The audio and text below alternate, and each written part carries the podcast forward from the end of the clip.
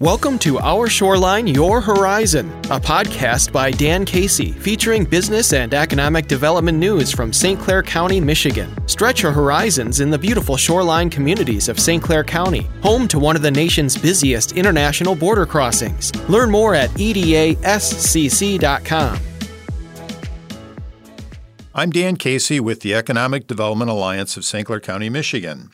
And thank you for tuning into this week's Our Shoreline, Your Horizon, a podcast about economic development in the Thumb Coast region. The Michigan Economic Development Corporation recently launched a five year strategy to support the transformation of Michigan's manufacturing sector by introducing Industry 4.0 technologies to the business and plant floor. It's all about robots, 3D printing, artificial intelligence, and how to use data to drive decisions.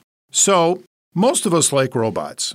It's easy to think that this transformation is all about replacing people with cool toys. But that's not really what Industry 4.0 is about. Rather, it's about using technology smartly to solve workforce shortages, streamline processes, cut costs, and create efficiencies. People are still critical in Industry 4.0, but they are just skilled in a different way. So, in St. Clair County, we're implementing an Industry 4.0 grant funded project to help our manufacturers begin to make the transition. And here with me today is one of our partners in the project, Tom Kelly, the Executive Director and CEO of Automation Alley. Welcome to the podcast, Tom. Thanks for having me, Dan. Yeah, absolutely. Thanks for coming in. So, this is a complicated topic. That's one of the first things I learned when someone said, What's Industry 4.0? Most people don't know what it is. Um, it's not obvious, right? So, some companies in healthcare, retail, and even manufacturing are struggling to understand how it can help their business. So, how would you describe Industry 4.0? That's a great question, Dan. So, so Industry 4.0 is really just a euphemism for the fourth industrial revolution. So, if you think about uh, a short little history lesson, the first was steam when we invented the steam engine, and it changed how work was done. The second was Henry Ford created the assembly line about the same time that Thomas Edison created electricity. And what that did was opened up a whole new way to do manufacturing. And Michigan actually invented the second industrial revolution. So we created great wealth the city Detroit was one of the richest cities in the world. In fact, I believe it was the richest city in the world because of the second industrial revolution. And, and we prospered because of it. The third industrial revolution was computers and robots came, kind of came on the scene. And once again, Michigan was at the forefront because of the work we had done in the second industrial revolution. Now we're coming into this fourth wave, this fourth industrial revolution, which is the digitization of everything. And because it has less to do with the physicalness of making things and more about using artificial intelligence and data and understanding the complexities of manufacturing. Michigan actually isn't all that well prepared for it. Areas like Silicon Valley and, and China and Mexico, they are working very hard to digitize their manufacturing because they see a chance to leapfrog Michigan and what we have and take what we have. And so we have to get everybody prepared for this digital revolution. And we call it the Industry 4.0, just so people can uh, you know, have a brand that they can chew on and say, oh, that's Industry 4.0. So that's how I would describe it. Okay, that, that's helpful. One thing that I always want to remind people about is that our companies are in competition with other companies. And it's not just national, but it's global, right? And so, that being the case, they always have to ensure that they have their position and they have their cost advantages, right? So that's one of the things that Industry 4.0 does for companies is help to cut costs, create efficiencies on the plant floor. So what's the risk to them if they don't do this? Well, obviously, clearly the risk if they don't do it is that they're going to go out of business. And I don't want to say that cavalierly or say that will come true because there's a lot of conflicting forces. This this when we talk about a revolution, these things play out over decades. so Dan, when we're talking about, hey, you got to digitize, we don't mean today. We mean start thinking about what you need to be doing to stay competitive on the global stage. Because if you can't share information up and down your supply chain, if, if you are keeping that information, well, that's competitive advantage. You're missing out on what's really happening in the world. You have to be in a position to understand what your suppliers are doing in real time, and your customers are going to expect that you can feed them information about what you're doing real time. And that scares the heck out of manufacturers because we've all lived in that world. And manufacturers are like, Tom, I don't want to show you my kitchen because it's on fire literally every day. I'm putting fires out. I'm just trying to get product. I'm trying to minimize scrap. I'm trying to understand what I'm doing. And what we're saying is it's too late for that. Everybody knows you got those problems because every other manufacturer has the same problems. You need to share that data up and down. And that's what's going to change how competitive you are. Because I'll give you one example. So, if you are a manufacturer in the auto industry and you can't share data with Ford or General Motors or Stellantis or their tier ones, they're going to find somebody down I 75 that can, and they're not going to care about the geography because that's not what saves them money. They can logistically move the parts around. What, what's very valuable to them is understanding what's going on in that plant so they can manage their just in time inventories. And let me tell you, in a world of COVID, managing just in time inventories has become the number one issue for all of the, of the companies that are out in the world that deal with manufacturing. They're all focused on that. And the, the solutions that are putting in place, you don't see them today, but they're all getting put in place very quickly and they're all I4O solutions. Show me what you got. Show me what you're working on. Show me your working process. Show me your supplier's working process so that we never have these uh, supply chain problems. And you're seeing it, of course, in semiconductors, it's playing out in spades. And it's affecting Michigan badly. This transformation has already begun in the industry, and, and it began years ago, right, with okay. the advent of robots on the plant floor, and it, it's continuing today. People would probably be amazed, unless they're familiar with the industry, they'd be amazed at what robots are doing today, right? Um, well, they'd be amazed at the cost. Uh, at the cost, yeah. So if you think one example of I4O would be the collaborative robotics. So robots today, you don't need any sort of special knowledge to program them. That's new for a lot of manufacturers. Yeah, Tom, I looked at robots five years ago, and they it would have cost me eighty thousand to hire somebody to program the darn thing. And by the way, I you know I don't even know if I'll use it all the time because I'm a small guy. So it, it, I can't afford to drop 150,000 and then another 80,000 on the worker to do the work. Today, collaborative robots are under 50,000 and you don't need special skills to program them. It's it's literally you move the robot and you, you you tell it what to do and you push a button it says okay I'll do that every time and they're cheap enough that you absolutely need to be looking at collaborative robots today. I'm not saying you got to go buy one today, but you better go back to the well and say I really need to understand what what's changed because they work alongside. You don't have to buy the safety the yellow safety cages anymore because they're they're small they they understand they're working alongside people. They can stop. They have all kinds of sensors and technology. It's a different world. And by the way, every you see this too, Dan. Every single manufacturer I talk to is short of people. Every single one of them, and not not a couple. Every single one of them. Collaborative robots are not job killers. They're job creators because I can't take the order if I don't have the people to do it. And what you're doing is you're putting other people at risk because you can't take the orders. So robots are a way to get up over the hill where you actually can take those orders now and fulfill them and keep the economy humming where you are. Yeah, and not only that, but the people have higher skills, right? And they generally are making more money too.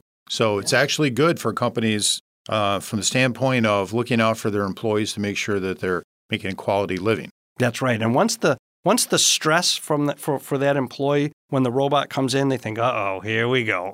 this can't be good. Then, then this little collaborative robot's working alongside them, and they go, "Oh, you got to pry that from my cold dead hands. You're never taking that out of here because this is so helpful to me for what I have to do." So once you get over that cultural shift that this is going to, this is what's going to be be uh, how we're going to do this work, workers will will embrace it, and we see that in the work in the work that we're doing with some of our manufacturers uh, within Automation Alley. So, some other examples that I've seen that are local is uh, one company that uses autonomous high lows. And they have a combination of manned high lows and autonomous high lows in the middle of a plant floor working in between cells while people are assembling parts. And uh, I remember being in the plant and one of these autonomous high lows got within two feet of me. I mean, that close without actually hitting me. It knew I was there and it stopped. It didn't get any closer. So that's another example. And then another one that I've seen that I wanted you to touch on is the advent of 3D printing.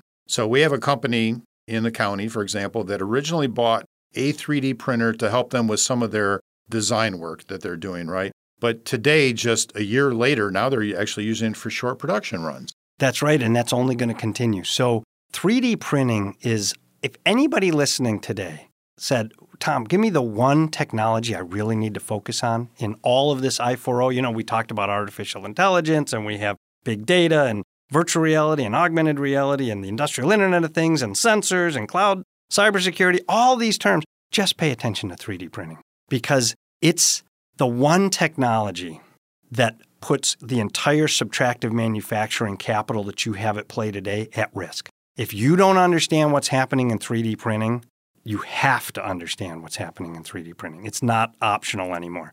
Because just what you described, that companies will say, Tom, it, it, these, these printers that are capable of production, they're $20,000, $50,000. I don't exactly know what I'm going to do with that printer. Therefore, I can't take the capital risk. Therefore, I never understand what's possible. What I'm saying is find a way to go talk to your buddy, go do something. If you can, get into the 3D printing business and not for prototyping.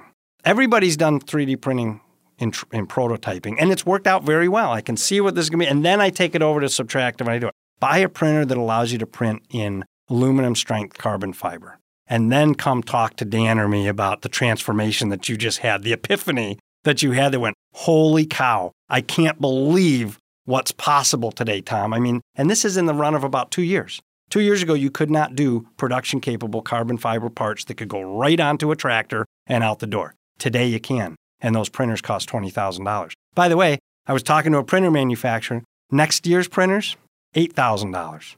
This is what's happening with the digitization, which is why I don't care what you tell me you investigated a year ago. Technology is moving so fast, you have to investigate every year. Is the time right now? 50 grand, 20 grand, 8 grand? At what point is it worth your while to say, I got to jump in? So, our grant funded project is really about uh, showing companies what the possibilities are and helping them to get started on that road. What would you say? And I know this is a big field and there's a lot of different technologies out there, but what would be one of the first things that a company would want to do if they want to begin exploring this?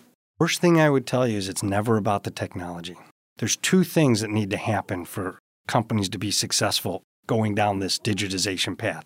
The first is make sure your house is in order and you're generating enough profit to take some risk. If you're not generating enough profit, don't get into this game because it's going to end badly, right? Don't do that. So that means lean yourself out. Do what you got to do. Call the MMTC, get them in. Figure out how to begin to generate excess returns from the business you have that will provide the seed corn that allows you to invest in the business you want to have in the digital future. The second thing I would advise is make sure you understand yourself as a person. Are you culturally ready to drive this change. Because a lot of manufacturers are like, Tom, I'm a salt of the earth guy. I roll up my sleeves. Every day I go and I tinker with machines. Digital ain't my bag, baby. Little Austin Powers. But it's okay. Bring somebody in that is their bag, that they really love this digital and manufacturing coming together. And then teach them what you know because you have great skills that need to be transferred to this new I4O world but at the same time, this world isn't going to slow down. It's coming. And so we need to transfer the skills to the new generation. They're digital natives. You don't have to teach them anything about the technology side. You need to teach them about the business. So ask yourself those two questions Am I generating enough money to play in this space? If not, maybe your strategy is look, I'm, I'm going to do an earnout with my employees. Maybe they're more, I'm just not motivated to get through this right. next transition. I mortgaged my house in 2010, finally got it paid off. I'm in a good spot, Tom. I don't want to do it again. But don't deny your employees the right to continue to work there. So say, hey, there's probably some young employees. Yeah, we will let's buy the business from you and keep it here locally. So there's those are the two things I would advise because they're the most important culture and finance. Make sure you have those two things. So and I think the future is here right now. So companies really need to begin moving in this direction. What's it going to look like in 10 years? If we start going down this this path, what do you predict for the future? If I knew I'd be a rich man. If you want me to guess, if I were to guess, what scares it's both an opportunity and a risk. What scares me to death is that 3D printing continues down this exponential cost curve and things begin to get 3D printed that you should have no business being 3D printed. It used to be that, oh, but you know, 3D printing is good for the one offs, but the volume is where you get killed. If 3D printing in 10 years, that's a long, long time in 3D printing world, gets to a volume place, well, we have all of our capital in manufacturing is invested in assembly lines that can make one thing really, really, really well. The danger of 3D printing is I can make everything really, really well. And complexity is free. So I can bend metal, it costs me something. If I want to put six twists on the metal, it costs me six times as much. In 3D printing, it's the exact same price. It's, ex- it's the cost of the material because the machine does all the work and the complexity is free. If you look out 10 years, that's what keeps me up at night in the state of Michigan is we have to get our manufacturers to embrace 3D printing and be ready for that transition. So it's like really the previous revolutions that uh, we went through as a country and, and globally is that we still have a lot to learn, but it's going to happen faster than we realize. And the technology is going to advance in ways that we can't predict. Yeah, so let me give you one last example because we're running out of time. So think about the iPhone 3, which was 2007. It was, it was the first iPhone that you could actually was actually useful, right? That was like 2007, 2008. Fast forward 12 years to the phone we have today. Same thing's going to happen in manufacturing. It's hard to even get your head around. You as a as a as a consumer, so you're you're a manufacturing owner, but you're also a consumer. As a consumer, you just go along with the wave. You're like, oh, okay, cool. Look at all this cool stuff I can do, Dan. Look, do you see my new phone? It can do this now and this now. And you embrace it. But when you put your manufacturing CEO hat on, you go, oh, crap. Look at all, I can't keep up with all this change. So you can't have it both ways. But the world is moving at the pace of the iPhone. Every year there's a new iPhone that comes out. And that's what we need to get our head around with manufacturing. There's going to be new ways to do things every year, and we need to stay up on it. And that's the nature of innovation. Absolutely. Yeah, thank you, Tom. I appreciate you being here today. We could probably talk about this for an hour. So I want to uh, invite you to come back on the show in the future. You bet. I'm happy to do it, and I love being here. Thanks, Dan. And I also want to thank our audience for joining me on our shoreline, Your Horizon. I'll catch you on the next wave. Thanks for listening. To hear more, visit the podcast page at WGRT.com or find Our Shoreline Your Horizon on your favorite podcast app.